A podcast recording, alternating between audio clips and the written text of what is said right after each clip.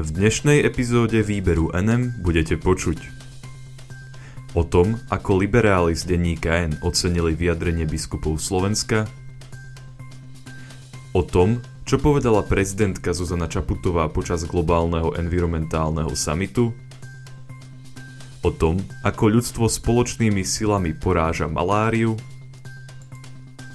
a o tom, čo sa dialo počas stretnutia slovenskej prezidentky a pápeža. Prajem vám príjemné počúvanie.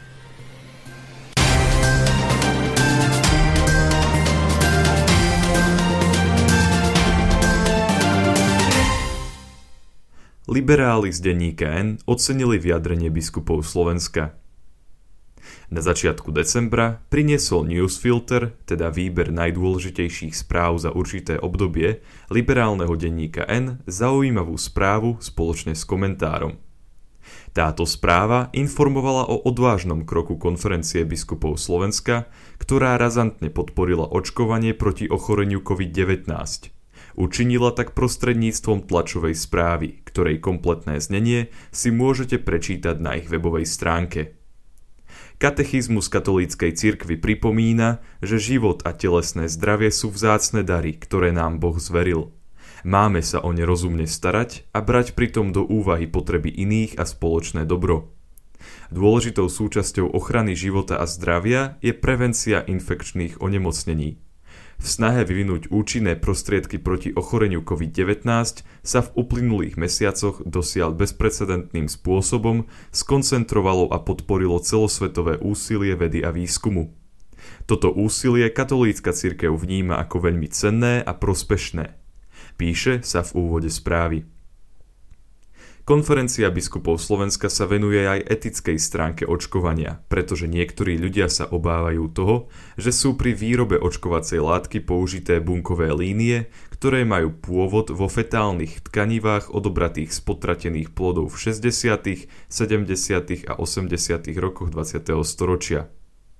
Biskupy ohľadom tejto témy pripomínajú, že Vatikán rozlišuje medzi morálnou zodpovednosťou výrobcov a vedcov používajúcich morálne problematický materiál a morálnou zodpovednosťou príjimateľov konkrétnych vakcín a liekov. Na strane očkujúcich lekárov a príjimateľov vakcín je morálne prípustné očkovať i dať sa zaočkovať aj takouto vakcínou, ak nie sú k dispozícii iné, eticky úplne bezproblémové vakcíny, a ak existuje závažné nebezpečenstvo pre zdravie. V tlačovej správe sa KBS zároveň pripája k žiadosti pápeža Františka, aby bola vakcína distribuovaná spravodlivo a aby neboli niektorí ľudia ukrátení o možnosť podstúpiť očkovanie len preto, že nemajú ekonomické zdroje. Konferencia biskupov Slovenska dodáva, že z očkovania nesmú byť vylúčení najmä tí ľudia, ktorí patria do najviac ohrozených skupín obyvateľstva. Na konci správy biskupy pripomínajú vyjadrenie subkomisie KBS pre bioetiku, ktorá sa v roku 2013 vyjadrila, že nikto nemá právo zodpovedne prijatý a vedecky podložený odborný úsudok našich lekárov a iných zdravotníkov, odborníkov vo veci očkovania, bezdôvodne či ľahkovážne spochybňovať alebo popierať. Denník N označil vydanie tejto správy ako záslužné a píše, že naša najväčšia cirkev si hrozbu covidu jasne uvedomuje a s plňou vážnosťou sa rozhodla pomôcť pri zvládaní pandémie. A to je dobre. Prezidentka Slovenskej republiky vyzvala na spoluprácu pri riešení klimatickej krízy. Prezidentka Slovenskej republiky Zuzana Čaputová mala v decembri video príhovor, ktorý sa uskutočnil v rámci virtuálneho globálneho klimatického samitu. Vyslovila počas neho prozbu, aby sa boj proti klimatickej kríze stal spoločnou úlohou všetkých štátov. Krajiny celého sveta musia podľa nej v tejto otázke konať rýchlo a solidárne. Informovala o tom tlačová agentúra Slovenskej republiky. Prezidentka poukázala na to, že mnohokrát prispievame k vzniku ekologickej katastrofy napriek tomu, že už máme vedecké poznatky o tom, ako naša činnosť ovplyvňuje klímu. Spoločnosť podľa prezidentky potrebuje väčšie ambície vyriešiť túto krízu. Pripomenula, že napriek tomu, že je priemysel v našej krajine zväčša ťažký a energeticky náročný, je Slovensko pripravené konať. Pre nás znamená klimatická akcia transformáciu celej spoločnosti. Berieme to ako investíciu do budúcich generácií. Investície, ktoré nemôžeme opomenúť, povedala prezidentka doslova. Počas prejavu spomenula aj nejaké konkrétne kroky, ktoré sa Slovensko chystá podniknúť. Každý dom postavený na Slovensku od budúceho roka bude disponovať najvyššími štandardmi, čo sa týka obnoviteľných zdrojov energie a energetickej efektivity. Slovensko prispieje do Zeleného klimatického fondu sumou 2 milióny eur.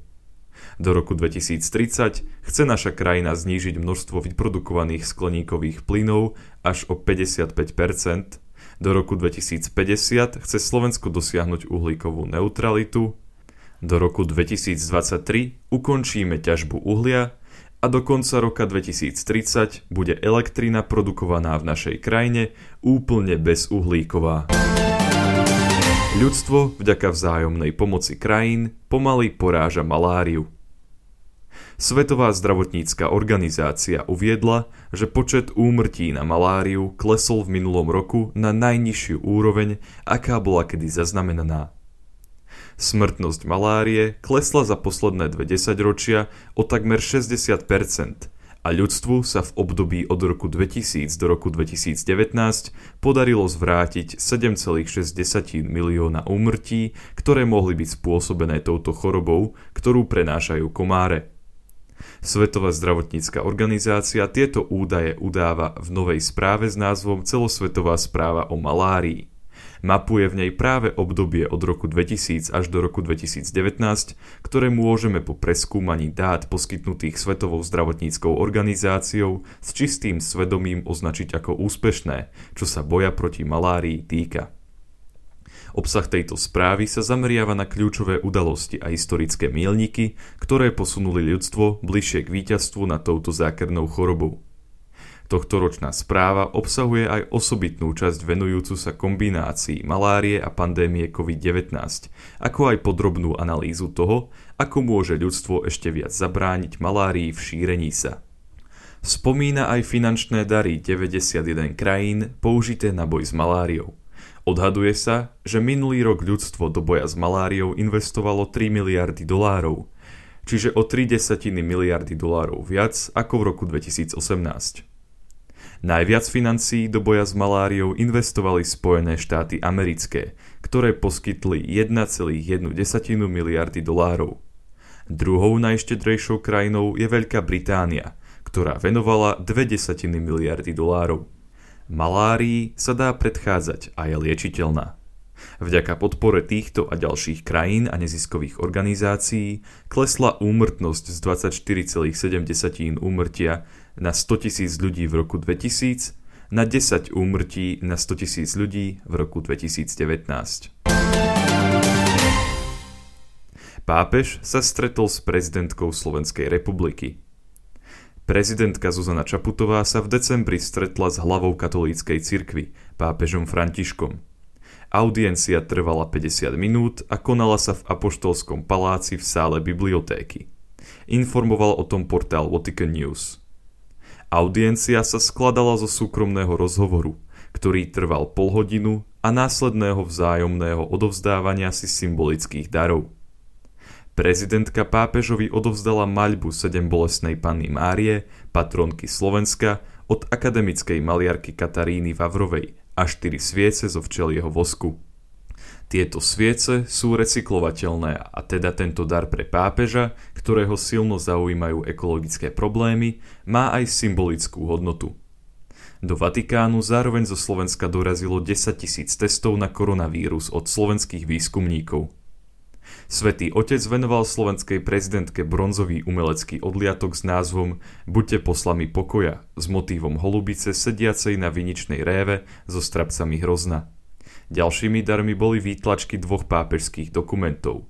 Posolstva k Svetovému dňu pokoja a dokumentu o ľudskom bratstve premiér a spolužitie vo svete, hovorí Vatican News. Témami súkromného rozhovoru bola súčasná situácia vo svete a na Slovensku. Pápež podľa prezidentky povedal, že je potrebné, aby krajiny v súčasnej náročnej a nevýdanej situácii spolupracovali. Dotkol sa aj úlohy žien v politike. Povedal doslova, že ženy sú bližšie k životu pre materstvo a preto môžu zohrať možno významnejšiu úlohu v upokojovaní situácie a v zjednocovaní sveta a krajiny. Povedala o rozhovore Čaputová. Zároveň ešte povedala, že pápeža pozvala na návštevu Slovenska a on pozvanie prijal, keď mu to dovolí situácia vo svete. Ďakujem vám za to, že ste si vypočuli tohto týždňové vydanie výberu NM a dúfam, že sa budeme počuť aj budúci týždeň. Do počutia.